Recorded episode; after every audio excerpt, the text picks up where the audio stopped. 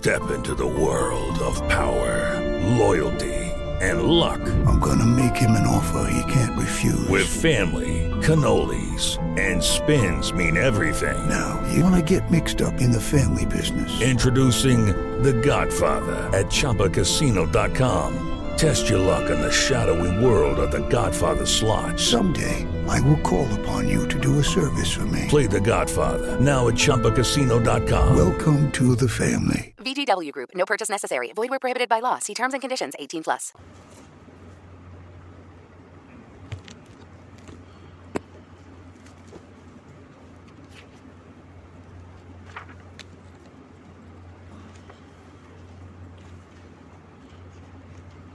Kita masih berada dalam membicarakan tentang solat jenazah.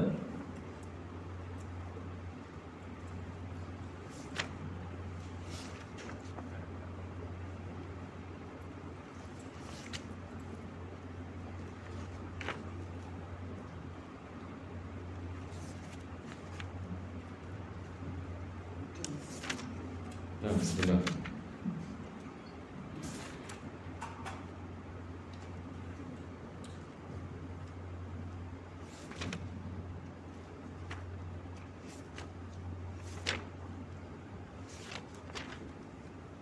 Pada akhir sekali pada minggu yang lepas kita sedang membicarakan berkenaan dengan melakukan solat jenazah atas mayat yang telah meninggal dunia yang sudah ditanam. Jadi penulis membicarakan tentang beberapa syarat berkenaan dengan bagaimana kita nak menentukan bahawasanya solat jenazah kita itu sah. Maka apa yang penting adalah orang yang melakukan solat jenazah itu mesti mukallaf pada hari kematian. Ini yang akhir sekali kita membicara, membicarakan. Tapi kalau sekiranya misalnya satu orang belum lagi dilahirkan pada hari kematian, maka dia tidak boleh melakukan solat jenazah. Ataupun dia belum balik, dia tidak boleh melakukan solat jenazah. Ataupun wanita ada haid pada hari itu, maka dia tidak boleh melakukan solat jenazah. Maka kita kena mengambil iktibar hari kematian. Yani hari kematian adakah kita ahli dalam melakukan solat atau tidak? Itu soalan. Jadi kita saya rasa kita dah habis membicarakan tentang perkara. Dan kita akan teruskan daripada sini insyaAllah. Muka surat uh, 346 Bismillahirrahmanirrahim Hukum fardu mensalati mayat menjadi gugur kerana sudah dikerjakan oleh seseorang lelaki-lelaki kanak-kanak yang mumayyiz sekalipun ada yang ada yang balik Nah, di sini penulis mengatakan berkenaan dengan hukum fardu kifayah, solat jenazah, adakah maksudnya mesti jamaah? Tidak. Minimum satu orang lelaki. Yang ini kalau sekiranya satu orang lelaki melakukan solat jenazah ke atas mayat ini, fardu kifayah sudah diangkat. Walaupun budak yang belum balik tapi syarat mesti tamyiz, dia mesti mumayyiz. Sebab solat ini daripada sabi yang belum yang belum lagi mumayyiz jadi tidak sah. Tetapi kalau sekiranya dia mumayyiz, maka salatnya sah. Apabila salatnya sah, maka ke fardu uh, fardu kifayah diangkat. Walaupun bersamanya ada orang yang balik, tapi orang balik tidak salat, budak mumayyiz dia salat. Kita mengatakan fardu kifayah diangkat. Insya-Allah boleh faham ya. Sebab hukum yang melakukan salat jenazah dia adalah fardu kifayah. Fardu kifayah kalau sebahagian melakukannya dosa dia diangkat. Jadi sekarang adakah maksudnya mereka harus melakukan salat jamaah? Tidak. Hanya yang ini mereka melakukan walaupun satu orang yang melakukan yang melakukan salat jenazah. Nah, walaupun tidak hafal Fatihah dan lainnya. Bahkan hanya dengan diam seukuran Fatihah dan sekalipun itu satu satu ada orang yang hafal. Nah, ada orang yang misalnya dia tidak hafal dari suratul Fatihah. Dia tidak hafal dari suratul Fatihah. Disebabkan ada keuzuran. Dia baru masuk Islam ini misalnya, dia belum bagi hafal dari suratul Fatihah dan dia nak melakukan solat jenazah. Jadi apabila dia takbir dengan takbir yang pertama apa dibuat? Kita mengatakan dia hanya berdiam kadar Fatihah. Kalau sekiranya dia mengatakan saya tidak hafal Fatihah dan saya, saya tidak hafal apa berzikir sekalipun. Ini kita telah membicarakan dalam uh, hukum-hukum salat. Maka salat ini sebenarnya sah sebab dia ada keuzuran. Dia ada keuzuran. Dan di sini penulis ini mengatakan walaupun orang yang melakukan salat itu ada keuzuran tidak tidak mengetahui bacaan di Fatihah. maka dia berdiam kadar yang Fatihah. Maka sah ini salat yang disebabkan keuzurannya dan fardu kifayah diangkat dengannya. Walaupun ada orang yang yang mampu melakukan bacaan Fatihah. Boleh insya-Allah? Nah, teruskan. Belum gugur fardu solat jenazah sebab dikerjakan oleh wanita. Hmm. Padahal di situ ada laki-laki. Hmm. Hukumnya boleh mensolati mayat yang banyak dengan satu kali solat. Nah, penulis mengatakan kalau wanita melakukan solat jenazah, fardu kifayah tidak diangkat. Jadi syaratnya mesti lelaki. Syaratnya mesti mesti ini lelaki. Kalau sekiranya ada lelaki dan ada wanita, wanita melakukan solat belum lagi diangkat fardu kifayah. Jadi dia mesti lelaki ini yang melakukan yang melakukan solat. Melainkan ini kalau tidak ada lelaki yang sama sekali. Tapi kalau sekiranya ada lelaki, fardu kifayah tidak diangkat dengan solat yang ini wanita. Selepas itu penulis membicarakan tentang masalah yang lain. Bagaimana kalau sekiranya kita ada beberapa mayat? Adakah dibolehkan kita melakukan satu kali solat jenazah bagi beberapa jenazah? Yani di depan kita misalnya ada tiga jenazah, empat jenazah. Adakah dibolehkan kita melakukan solat ini satu kali? Dibolehkan. Tapi niat kita mesti niat solat jenazah atas kesemua mereka. Ini yang penulis ini mengatakan. Niat ini melakukan ini solat jenazah atas yang ini kesemua mereka. Jadi kalau di depan kita misalnya ada tiga jenazah, empat jenazah, maka kita niat Salat jenazah ke atas mayat-mayat ini Itu sudah yang ini mencukupi Nah, teruskan Maka niatnya mensalati mereka semua secara global Nah, cara niat yang ini Sebagai misal Usallil farda ala man hadara min amwatil muslimin Yang dalam pasal kita mengatakan saja aku melakukan Kefarduan salat jenazah Atas mayat-mayat kaum muslimin di sini. Ini cara yang kita melakukan, kita melakukannya. Ataupun yang kita mengatakan usallil farda ala man shalla alaihi imam. Aku melakukan yang kefarduan solat jenazah seperti mana imam ini niat untuk melakukan solat. Ha? Jadi ini adalah daripada cara kita niat. Bagi melakukan solat jenazah bagi jenazah yang ramai. Jadi dibolehkan kita melakukan sekaligus dan juga dibolehkan kita pecah-pecah. Ini maksudnya satu jenazah satu solat, satu jenazah satu solat pun boleh juga. Tapi kalau sekiranya jenazah ramai ini misalan, maka dibolehkan kita melakukan dengan satu kali satu kali solat. Nah, teruskan. Haram menunda mensolati mayat sampai setelah penguburannya. Bahkan penundaan semacam itu akan menggugurkan kefarduan solat di atas kubur. Maka di sini penulis mengatakan diharamkan melambatkan. Diharamkan yang kita melambatkan melakukan ini solat jenazah. Ini kita telah membicarakan yang sebelum ini kalau sekiranya tidak ada sebab. Kalau sekiranya yang ini dia tidak ada sebab untuk melambatkan melambatkan sedemikian.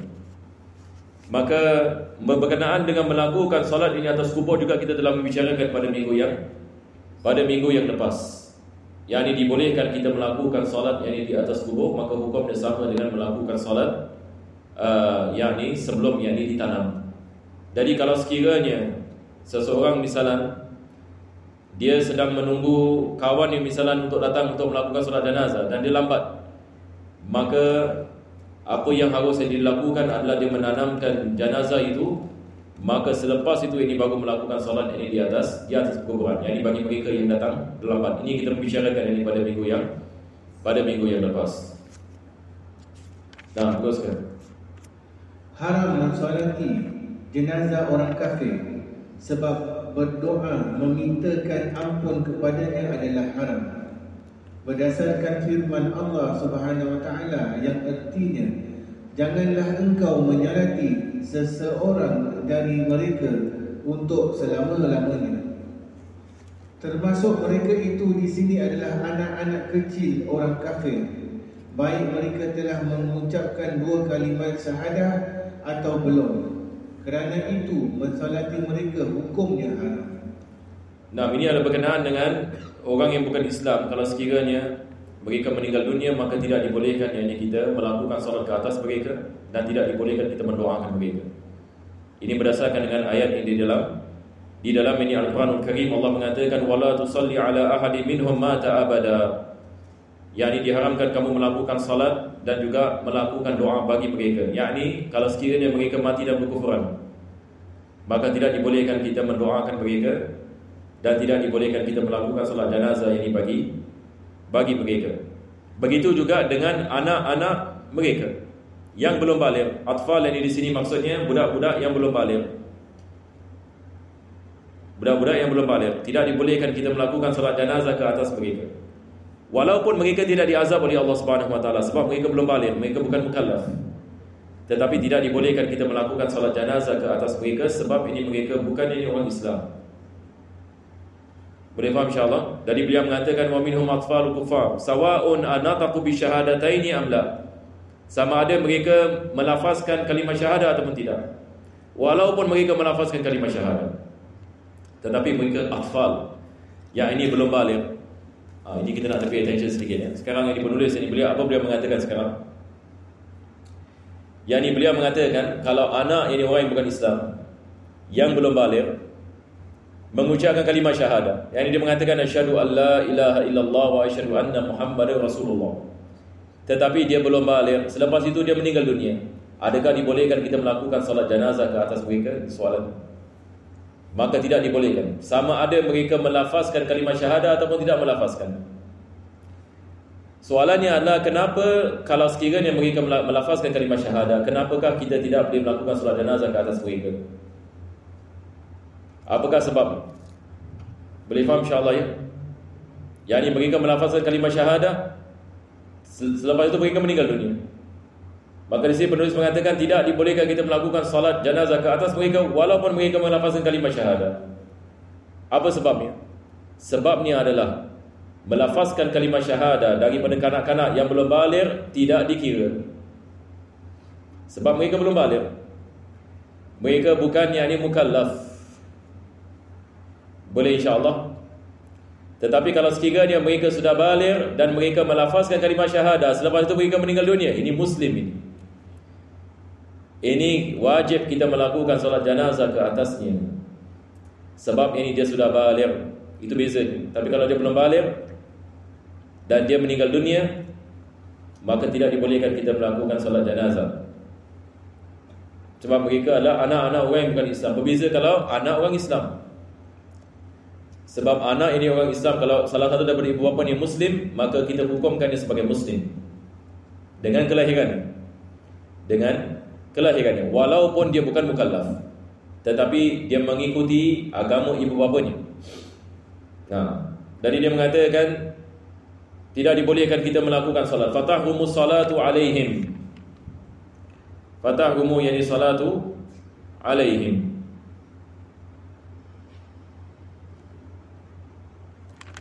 Selepas itu beliau mengatakan wa ala syahidah teruskan Ana masalah jenazah orang yang mati syahid. Lafaz syahid Ikut wazan fa'il Yang bermakna maf'ul Sebab ia akan disaksikan masuk surga. Nah, penulis ini sekarang membicarakan tentang hukum mahkam Syahid. Jadi beliau mensyarahkan maksud syahid dalam bahasa Arab. Ini syahid fa'il.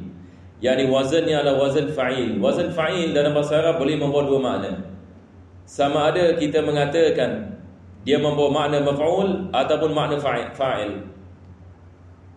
Jadi beliau menerangkan makna yang pertama, yakni makna maf'ul. Jadi bila kita mengatakan syahid maksudnya masyhud. Syahid ini maksudnya masyhud yang disaksikan. Ini adalah makna yang pertama. Kenapa yang ini kita mengatakan dia disaksikan? Yakni dia disaksikan akan masuknya ke dalam syurga. Jadi dia dipersaksikan bahawasanya dia akan masuk ke dalam syurga. Ini daripada makna pertama. Daripada makna syahid. Yang dia disaksikan. Boleh faham insyaAllah? Yang ini maksudnya satu orang kalau mati syahid maks maksudnya di dipersaksikan bahawasanya dia akan dimasukkan ke dalam syurga. Maka kematiannya adalah saksi baginya. Kematiannya adalah saksi yang dibaginya. Ini adalah makna yang pertama. Nah, teruskan atau ikut wazan fa'il kerana nyawanya menyaksikan syurga sebelum nyawa orang lain. Nah, mak- makna yang kedua adalah dia membawa makna fa'il. Fa'il. Jadi bila kita mengatakan syahid, maksudnya syahid. Apa maksudnya? Maksudnya rohnya, yakni yang terpisah ni daripada jasadnya, menjadi saksi. Bahawasanya dia akan dimasukkan ke dalam syurga. Jadi sama ada dia dipersaksikan ataupun dia menyaksikan. Nampak tak? Jadi makna syahid ini membawa kepada dua makna. Sama ada dia membawa makna maf'ul ataupun makna fa'il. Sebab wazan fa'il dalam bahasa Arab dia boleh membawa dua makna, maf'ul dan fa'il seperti habib. Habib ini apa maksud habib? Habib ini maksudnya mahbub. Habib dia wazan fa'il tetapi dia membawa makna mahbub. Mahbub ini maksudnya maf'ul yang dicintai. Betul ke tidak? Jadi bila kita mengatakan Habib, yakni dia makna yang pertama adalah dia dicintai. Makna yang kedua adalah Habib, dia yang mencintai. Jadi bagaimana kita nak mengetahui makna yang dipilih adalah makna yang dicintai ataupun yang yang mencintai, kita kena balik kepada konteks. Kita lihat kepada ayatnya, jumlah. Baru kita boleh mengetahui. Ini adalah membawa makna maf'ul ataupun membawa makna fa'il. Nah. Lafaz asyahid diucapkan pada orang yang berperang menjunjung tinggi agama Allah dan orang ini disebut syahid dunia akhirat. Ini berdasarkan dengan hadis Nabi sallallahu alaihi wasallam, ada orang menanyakan kepada Nabi ya Rasulullah, apa itu fi sabilillah? yakni uh, berperang di jalan Allah. Maka Nabi mengatakan antakuna kalimatullahi hiyal ulya. Yani apabila seseorang itu berjihad fi sabilillah yani bila dia berperang ini di jalan Allah Subhanahu wa taala maksud yani dia keluar yani berperang ini supaya kalimah Allah ini agama Allah yani dimuliakan. Agama Allah Subhanahu wa taala ditinggikan. Maka ini yang dimaksudkan dengan fi sabilillah. Jadi di sini penulis ini mengatakan apabila seseorang itu berperang dan dia dibunuh dalam medan pertempuran. Dan maksud daripada dia dia pergi yang di peperangan ini adalah kerana agama Allah SWT bukan yang disebabkan keduniaan bukan disebabkan nak jadi uh, wira misalan bukan yang disebabkan ini uh, perkara yang tidak ada kait dengan agama dan sebagainya. Tetapi yang ini dia keluar yang ini berperang ini hanya saja kerana Allah untuk mendapatkan keredaan Allah untuk meninggikan kalimah Allah Subhanahu wa taala. Nah, juga dapat diterapkan pada orang yang berperang bukan untuk membela agama Allah tapi untuk tujuan lain. Nah, kalau dia bukan kalau dia kerana tujuan lain misalnya dia nak dia kaya misalnya dia tahu kalau aku pergi perang ini besar kemungkinan akan menang, akan menang ada harta perang. Jadi supaya ini kita dapat keuntungan. Ataupun yang ini dia pergi perang ini bukan kerana Allah tapi sebab kabilahnya. Kabilah aku ini sebab kebanggaan. Zaman dahulu Arab jahiliyah mereka ada kebanggaan. Yang ni kalau aku pergi kaum ini pergi perang, aku mesti ini pergi perang. Kalau apa tu? Uh, kalau ini aku dan kaum ini melakukan sedemikian, aku harus ini membela mereka walau macam mana sekalipun, walaupun mereka salah. Aku nak kena bela ini aku dan kaum. Ini dipanggil hamiyah. Hamiyatul jahiliyah. Uh, disebabkan uh, disebabkan kabilah, disebabkan uh, apa kita mengatakan uh, jamaah mereka dan sebagainya tapi bukan kerana Allah maka ini adalah syahid dunia sahaja tetapi bukan syahid dunia dan akhirat. Jadi kita ada beza di antara syahid dunia dan akhirat dengan syahid dunia. Syahid dunia dan akhirat kita menganggapnya syahid di dunia dan juga dia dibangkitkan syahid di akhirat. Manakala syahid dunia kita menganggapnya syahid di dunia tapi dia tidak dibangkitkan bersama syuhada pada hari kiamat. Sebab ini niatnya tak betul. Niatnya ini tak niatnya tak betul. Bukan kerana Allah. Nah. Jika bisa diterapkan oleh orang yang terbunuh akibat suatu kezaliman yang menimpanya, orang yang mati sebab tenggelam, terbakar dan akibat penyakit perut, misalnya muntah atau diarrhea dan orang-orang seperti ini dinamakan syahid akhirat. Nah, ini adalah jenis yang ketiga, syahid akhirat. Syahid akhirat orang yang meninggal terbakar, meninggal dibunuh, meninggal dizalimi, meninggal dipukul, meninggal ini disebabkan sakit perut, meninggal disebabkan tenggelam, meninggal disebabkan kena bom. Ini semua adalah syahid akhirat. Syahid akhirat. Yang ini maksudnya kita menganggapnya uh, seperti orang mati biasa. Yang ini wajib kita solat ke atasnya, wajib kita mandikannya, wajib kita kafankannya. Tetapi pada hari akhirat Allah Subhanahu Wa Taala membangkitkan dia bersama para syuhada. Tetapi di dunia kita menjalankan hukuman uh, kita menjalankan ini hukuman ini seperti biasa. Jadi kesemuanya kita ada tiga jenis ya.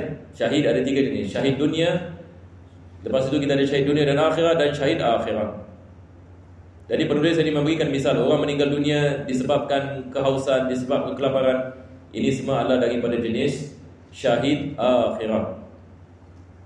Nah, begitu juga hukum memandikan orang yang mati syahid adalah haram sekalipun masih dalam keadaan junub sebab Nabi sallallahu alaihi wasallam tidak memandikan orang-orang yang mati dalam perang Uhud haram menghilangkan darah orang yang mati syahid. Nah, juga tidak dibolehkan kita memandikan dia. Satu orang ini kalau mati syahid dengan syarat-syaratnya diharamkan kita mandikan dia dan diharamkan kita uh, menghilangkan darahnya sebab darahnya akan menjadi saksi pada hari kiamat di hadapan Allah Subhanahu wa taala. Jadi ini adalah seperti mana perbuatan Nabi sallallahu alaihi wasallam dalam perang Uhud. Perang Uhud ini uh, apa Nabi melakukan? Nabi menanam ini para sahabatnya dengan baju mereka, dengan darah mereka. Dan Nabi melarang ini para sahabat memandikan mereka. Jadi tidak dimandikan dan tidak disolati. Tidak dimandikan dan tidak disolati dan mereka ditanam dengan baju mereka. Maka berkenaan dengan melakukan kafan kena lihat keadaan. Kalau sekiranya awal yang terbuka dan sebagainya, maka wajib kita menutupnya dengan kain kafan sebagai misal. Tapi kalau tidak, maka kita menanamnya dengan baju ni. Nah, terus. Apa saja? Itu hmm. syahid dunia akhirat. Syahid dunia akhirat. Tapi macam yang uh, yang Palestin yang kena bom, Ustaz, yang dua mati pun pada Ah, ini akan datang. Perlu saya akan terangkan. Tapi berkenaan dengan perkara ini, kalau mereka sekat kena bom sahaja, ini syahid akhirat. Tapi kalau mereka berperang, berperang ini maksudnya ber, berperang lepas itu dibunuh dalam medan pertempuran, ini syahid dunia dan akhirat. Jadi kita nak kena bezakan.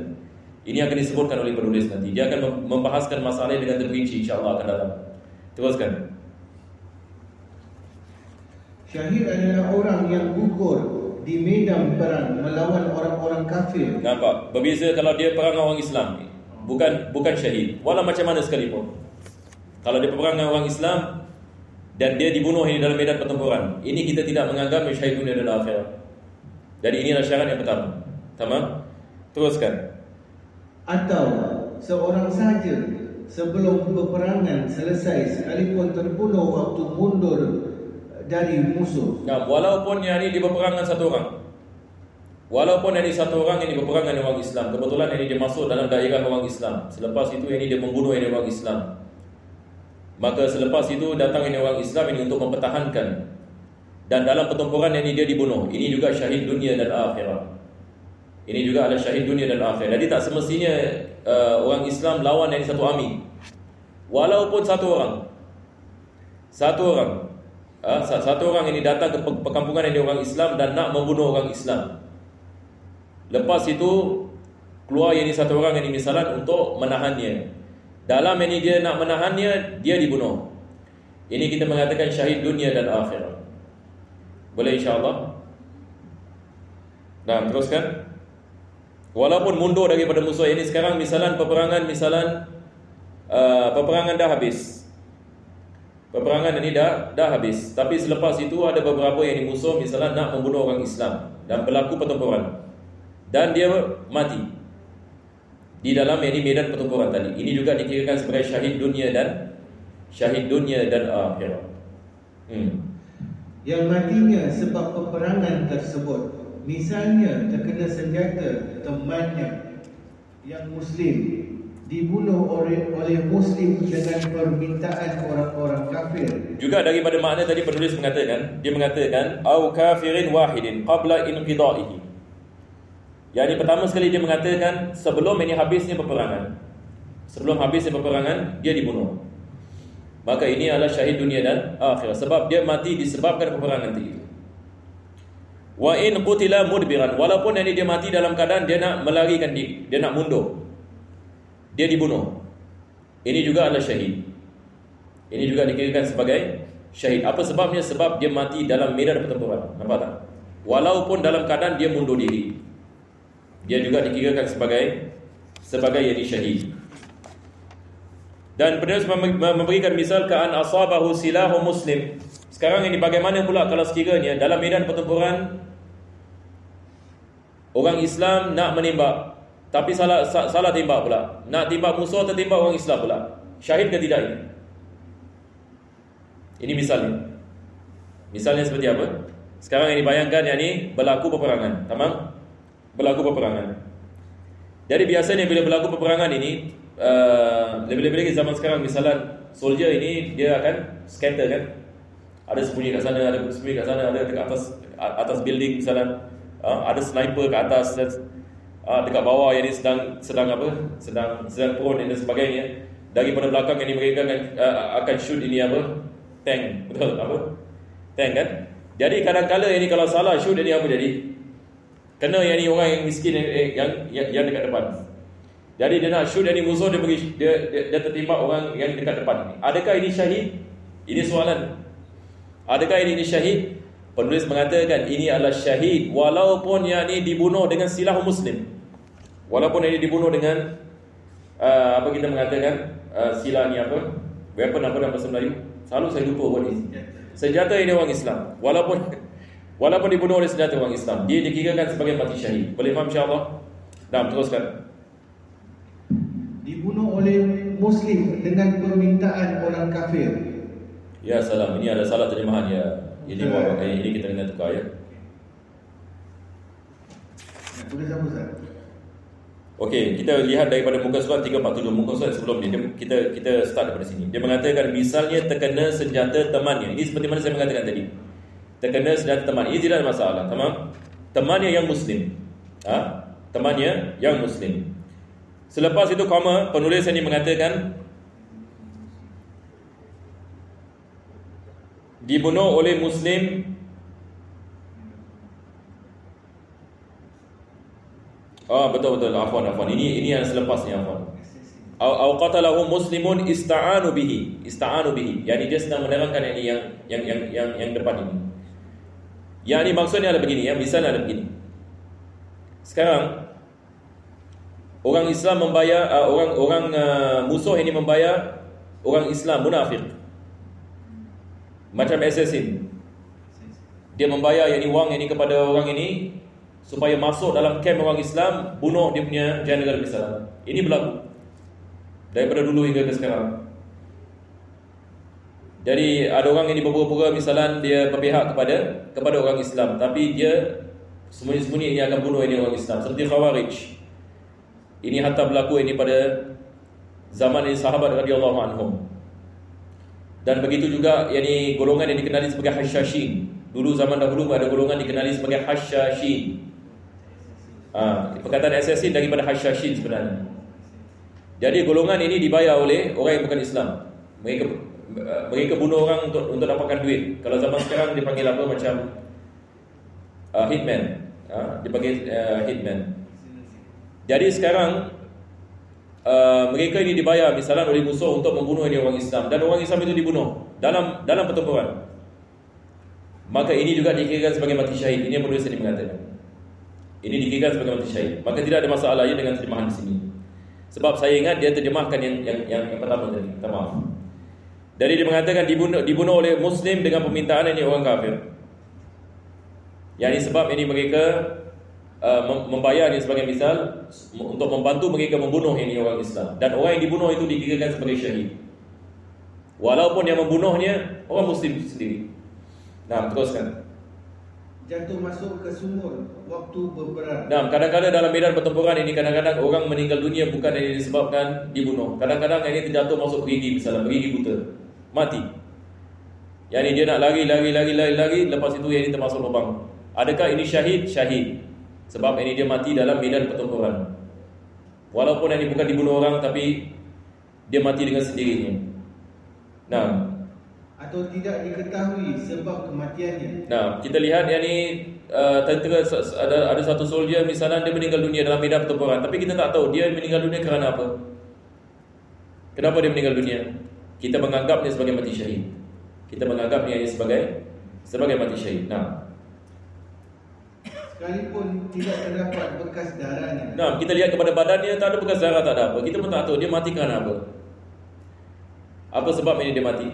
Kita tidak mengetahui. Kita menganggap dia sebagai syahid. Jadi bila kita menganggap dia sebagai syahid, tidak boleh kita mandikannya, Tidak boleh kita solatnya, kita menanamnya begitu sahaja. Nah, itu bezanya. Menurut pendapat yang asah, tawanan yang dibunuh setelah selesai peperangan tidaklah termasuk mati syahid. Nah, ini adalah misal yang lain. Satu orang di, di ditangkap. Tentera Islam ditangkap. Selepas itu dibunuh dalam tawanan. Adakah ini mati syahid? Adakah ini mati syahid? Ah, di sini ada khilaf di antara ini para ulama dalam mazhab Syafi'i. Pendapat yang yang dipilih bukan mati syahid. Apa sebabnya? Sebab dia mati bukan dalam medan pertempuran. Dia mati disebabkan kecederaan selepas ini pertempuran. Jadi tidak dikirakan sebagai mati syahid. Nah. Tetapi dia dapat pahala ya. Dia dapat pahala yang di atas segala kesakitan yang dia mengalami. Yang ini segala pukulan yang ini Allah memberikan pahala yang dibagi. Begitu juga apabila dia dibunuh dalam keadaan sedemikian, Allah Subhanahu Wa Taala menaikkan derajatnya. Tetapi dia bukan dikirakan sebagai mati syahid. Tapi dimuliakan oleh Allah Subhanahu Wa Taala. Hmm. Sebab dibunuhnya bukan kerana berperang. Hmm. Demikian pula orang yang mati setelah perang berakhir Nah. dan masih mengalami hidup mustaqirah masih ada gerak yang disedari dengan beberapa alaman sekalipun dapat dipastikan dia akan mati setelah itu akibat luka yang dideritanya Seterusnya penulis ini membicarakan berkenaan dengan uh, sebabnya. Kenapa kita mengatakan tadi satu orang kalau ditangkap, lepas itu dia dipukul sampai mati misalnya. Ini bukan orang yang mati syahid. Apa sebabnya? Sebab dia mati bukan sebab berperang. Tapi sebab ini dianiaya dan dipukul. Dia tidak dikirakan sebagai mati syahid. Selepas itu beliau mengatakan wala man mata ba'da inqida'ihi wa qad baqiya fihi hayatun mustaqirah. Dan juga bukan bagi seseorang yang meninggal dunia selepas habisnya perang dan dia masih hidup apabila habisnya perang. Dia belum mati lagi. Dia masih hidup. Dengan kehidupan hayatun mustaqirah. Ini perlu saya terangkan. Mungkin saya memberikan misal ya. Sekarang misalnya adalah begini. Satu orang ini misalan dia berperang. Dalam ini peperangan dia cedera. Dalam peperangan dia cedera tapi tak mati. Tapi dia tapi dia cedera. Apabila habis ini peperangan dia masih hidup lagi. Dia masih hidup lagi. Dan kita boleh berbual dengan dia. Dia dah, masih waras lagi dan sebagainya. Ini dipanggil hayatun mustaqirah. Di sini kita ada istilah hayatun mustaqirah dengan hayatun ghairu mustaqirah. Beza dengan satu orang yang misalan dia dalam medan pertempuran ini dia cedera. Tetapi selepas itu kecederaannya sangat dahsyat sekali sehingga kan orang mengatakan ini tak lama lagi dia akan meninggal dunia dan kita dah tak dapat yang ini berbual dengan dia sebagai misal. Sebab ini dia dalam keadaan yang hampir ini meninggal dunia. Di sini penulis ini mengatakan kalau sekiranya hayatun mustaqirah maksudnya dia masih hidup lagi dan dia masih lagi boleh hidup selepas habisnya peperangan selepas beberapa hari dia meninggal dunia adakah dia mati syahid? Nampak tak? Misalnya Jadi satu orang ini setelah ini habis ini peperangan Dia masih hidup lagi. Dan kehidupannya adalah mustaqirah. Yang ini maksudnya Dia dapat menjalankan kehidupannya. Dia dapat masih dapat menjalankan kehidupannya. Dia bukan ini ibarat ini satu orang ini dah ada sakatul maut. Yang ini maksudnya dia masih hidup lagi. Kita boleh dengan dia sebagai misal Selepas beberapa hari dia meninggal dunia Maka di sini penulis ini mengatakan Ini bukan mati syahid. Ini bukan yang mati Ini bukan yang mati syahid. Tetapi kalau sekiranya selepas habis ini peperangan Selepas ini habis ini peperangan Dia dalam keadaan Hampir ini meninggal dunia. Dia dalam keadaan yang sakaratul maut ini misalnya. Tapi peperangan dah habis Dia belum lagi meninggal. Tapi ini kita mengatakan Tak lama lagi dia akan meninggal. Selepas beberapa ketika dia meninggal. Tapi dah habis peperangan Adakah ini mati syahid? Ini mati syahid Maka apa bezanya? Bezanya adalah kehidupannya selepas habis peperangan Adakah mustaqirah ke bukan mustaqirah? Ini yang disebutkan ini oleh Disebutkan oleh penulis Mungkin kita baca lagi Demikian pula orang yang mati setelah perang berakhir Hmm. dan masih mengalami hidup mustaqirah. Hidup mustaqirah Jadi mungkin uh, kita letak jadi bracket kat sini Apa maksud hidup yang mustaqirah? Sebab dia dia dia pun tak terjemahkan ya? Masih ada Apa dia Masih mengatakan? ada, ha, masih ada gerak yang disadari dengan beberapa alamat. Nanti ni kat mana ni? Ah, masih okey. Dengan beberapa alamat. Yang ni kita dapat tahu satu orang ini dia masih hidup dengan alamat. Betul ke tidak? Kalau dia masih boleh berbual, kita mengatakan ini. Mustaqirah. Yang ni dia masih hidup. Maka dia bukan dari mati syahid kalau sekiranya dia meninggal dunia selepas itu. Nah, teruskan. Sekalipun dapat dipastikan ia akan mati setelah itu akibat luka yang diderita. Hmm. Mengenai orang yang telah perang masih dapat bergerak seperti gerak haiwan, eh, gerak hewan yang disembelih. Ah, ini ini adalah ghairu mustaqirah. Nampak tak? Ini ghairu mustaqirah. Ibarat apa kita kalau sembelih kambing. Selepas kita sembelih kambing, kambing ini kadang-kadang dia bergerak kan? Yang ni hatta kepala dia dah tak ada bila kita dah asingkan kepala ni, dia akan apa? Dia akan bergerak. Ini kita panggil hayatun ghairu mustaqirah. Yang ni kita bila lihat dari kepada dia seolah-olah dia masih bergerak lagi, seolah-olah dia masih hidup lagi. Tapi sebenarnya dah dah dah, dah tak ada kehidupan. Kalau sekiranya dia meninggal dalam keadaan seperti ini, selepas habis perang, ini dianggap sebagai syahid.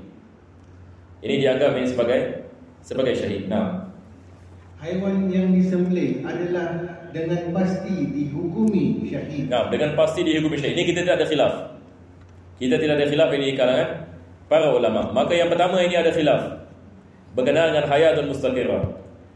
Nah, teruskan. Hayat mustaqirah menurut pendapat Imam An-Nawawi dan Al-Umrani adalah keadaan orang itu yang masih dimungkinkan untuk hidup barang satu atau dua hari. Ya, Alhamdulillah ini Imam Nawawi memberikan yang ini definisi untuk kita dapat yang ini memahami lebih sedikit. Jadi Al-Imam Nawawi dengan Imam Al-Umrani. Al-Imam Umrani adalah salah seorang ini ulama Yaman. Beliau mengarang ini kitab yang masyhur nama kitab Al-Bayan. Kitab Al-Bayan ini kitab yang sangat luar biasa. Setiap saya 30 jilid. Kitab Al-Bayan dia membahaskan 8 madhab. Sekali lebih kurang 8 madhab. Yang ini maksudnya fiqh muqarran. Fiqh muqarran. Dia seperti majmu' Imam Nawawi. Seperti majmu'. Jadi ini adalah Al-Imam Al-Imam ini Umrani. Maka beliau dengan Imam Nawawi yang mengatakan hayat mustaqirah yang maksudnya kalau kita lihat orang ini dia boleh hidup bagi satu dua hari. Tapi kita tahu dia akan meninggal dunia. Doktor mengatakan orang ini tak lama akan hidup. Tapi lagi satu dua hari. Ini dia mengatakan masih hayatul mustaqirah. Hayat mustaqirah. Tapi kalau hayat ghaib mustaqirah anytime dia boleh meninggal dunia. Ha? sebab ini dia sudah hampir di kepada sakarat. Nah, apa so hayat mustaqirah dia bukan syahid. ya. Hayat hayat Dia bukan dia, dia bukan syahid. Dia hayat ghaib mustaqirah. Kalau dia bukan mustaqirah dia syahid. Tidak termasuk syahid pula orang yang tertangkap oleh orang-orang kafir kemudian melarikan diri dan akhirnya dibunuh. Ini juga tidak termasuk syahid. Dia ditangkap. Lepas dia ditangkap, dia larikan diri. Lepas dari larikan diri, dikejar. Dikejar dan dibunuh. Adakah ini syahid? Ini bukan syahid. Kenapa ini bukan syahid? Sebab ini bukan medan pertempuran. Yang ini dia sedang melarikan diri. Dia bukan sedang berperang. Ini tidak dikira, dikirakan sebagai sebagai syahid, tetapi dia mendapat pahala di sisi Allah Subhanahu Wa Taala, uh, yakni atas kesusahannya, atas kecederaannya, atas pembunuhannya. Itu tidak ada syak. Tapi di sini soalannya adalah adakah dia dikirakan sebagai syahid ini ataupun tidak? Jawapannya adalah dia tidak dikirakan sebagai syahid. Wallahu alam. Kita berhenti di sini ya disebabkan masa.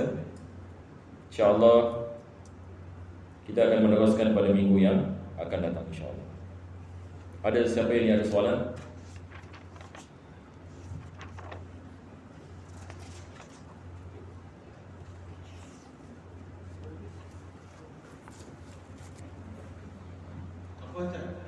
Uh, muka surat sebelah uh, orang yang syahid akhirat akhirat diakibatkan sakit perut. Itu kan particular sakit perut ke ataupun dia Bukan, just, just cakap uh, orang yang sakit mati dari penyakit itu ada Bukan, ini adalah misal. misalnya Misal, maksudnya satu orang kalau meninggal dunia dalam keadaan sakit. yang sangat dahsyat sekali. Maksudnya dia meninggal dunia dalam keadaan yang merana. Ya, ya. Yang ni yang yang yang penting yang ni maksudnya dia dalam keadaan yang sangat yang sangat uh, menyakitkan seperti orang terbakar. Orang mati dibakar. Orang mati lemas. Uh, kanser. Uh, begitu juga dengan uh, COVID sebagian ulama kita mengatakan syahid. Uh, begitu juga dengan uh, penyakit taun. Zaman dahulu ada penyakit dikenali sebagai penyakit taun. Yang mana seseorang itu berana ini sebelum sebelum meninggal dunia. Jadi apa saja jenis ini penyakit yang menyiksakan.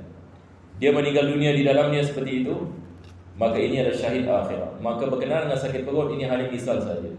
Sebab bayangkan satu orang meninggal dunia sakit perut, bagaimana? Betul tak? Uh, perut ini kalau dia meninggal dunia kerana sakit perut seperti wanita hamil misalnya wanita nak lahirkan anak selepas itu meninggal dunia ini syahid. Kalau sekiranya dia meninggal dunia dalam keadaan dia nak melahirkan dia nak melahirkan anak sebab yang diberana yang meninggal dunia dalam keadaan dalam keadaan ini seperti itu. Jadi ia menjadi sebab Allah mengampunkan semua dosa. Ini minimum semua dosanya diampunkan oleh Allah Subhanahu Wa Taala syahid akhirat kesemua dosanya ini diampunkan oleh Allah Subhanahu Wa Taala. Itu sebab ini kadang-kadang kita lihat ada orang ini dia daripada hikmah Allah Subhanahu Wa Taala berlaku ni tsunami, berlaku gempa bumi misalnya kita lihat ini kesian orang yang dimati uh, apa building ini dia dihempap ini ke atas ni mati kena bom. Ha? mati kena apa ni apa tu? Uh, uh, apa macam apa?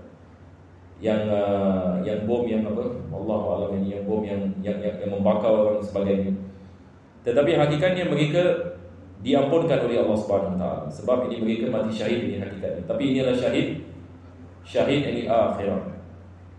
Itu sebab ini sebahagian orang yang ini hatta kita lihat subhanallah anak dia mati dia gembira. Sebab mengatakan saya gembira. Orang mengatakan kenapa awak gembira? Sebab alhamdulillah anak saya mati syahid. Ada sebagian orang Islam subhanallah keyakinan dia sangat tinggi Maka dia bila lihat dia bukan seperti ini sebab dia faham. Maka dia beri sebab ini kegembiraan Dia bukan beri sebab ini kesedihan Ini adalah perkara yang, yang sangat luar biasa. Nah,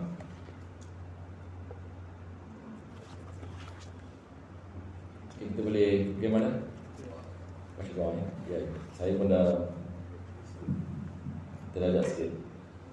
الله الرحمن الرحيم وقد انفعنا بما علمتنا وفي علمنا الذي ينفعنا وفي فقهنا وفقه اهلنا وقرابة لنا في ديننا مع أهل كنت وذكر رب وفقنا وفقهم لما ترتضي قولا وفعلا كرما وارزق الكل حلالا دائما. وإلى أن تعرف العلماء نحفظ بالخير ونكفى كل شر. ربنا واصلح لنا كل شؤون وانكر بردا منك العيون واقضي ربا واقضي عنا ربنا كل دين قبل أن تأتينا رسل المنون واغفر واستر انت أكرم من ستار وسلام ورضاك المصطفى من إلى الحق دعانا والوفاء بكتاب فيه للناس شفاء وعلى الأهل الكرام شرفاء. وعلى صحب المصابه الرب اللهم اهدنا بالهدى واجعلنا ممن يسابق رضاك ولا تولنا وللاشواق ولا تجعلنا ممن خلف أمر واعصاك واسال الله ونعم الوكيل ولا حول ولا قوة إلا بالله العلي العظيم. يا ربنا اعترفنا بأننا اعترفنا وأننا أسرفنا على واشرفنا واتب علينا توبة تفسير كل حوبة واستر لنا العورات وآمن الروعات. واغفر لوالدينا ربي والأهل والإخوان وشعير الخلان وكل ذي محبة أوجغت نصبا والمسلمين أجمع آمين ربي فاسعد فلا الوجه لما نال باكتساب منا بالمصطفى الرسول نحظى بكل سلي صلى وسلم ربي عليه عند الحب وآله وصحبه عداد طش الصحب والحمد لله في المدح والثناء الفاتحة الله صلى الله على رحمة الله وأمواتنا الله وأموات المسلمين أجمعين أن الله شر برحمته والمغفره ويحفظ لكم السبيل خير موت وعافية. ويسوي شأن كله ظاهرا وباطنا وإلى حضرة النبي صلى الله عليه وسلم الفاتحة.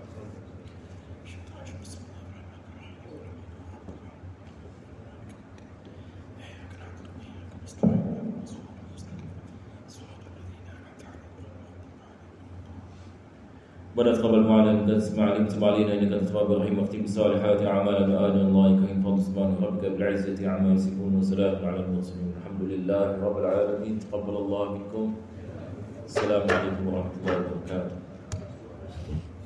It is Ryan here, and I have a question for you. What do you do when you win? Like, are you a fist pumper? A woohooer, a hand clapper, a high fiver. I kind of like the high five, but if you want to hone in on those winning moves, check out Chumba Casino. At ChumbaCasino.com, choose from hundreds of social casino style games for your chance to redeem serious cash prizes. There are new game releases weekly, plus free daily bonuses. So don't wait. Start having the most fun ever at ChumbaCasino.com. No purchase necessary. Group. Void were prohibited by law. See terms and conditions. 18 plus.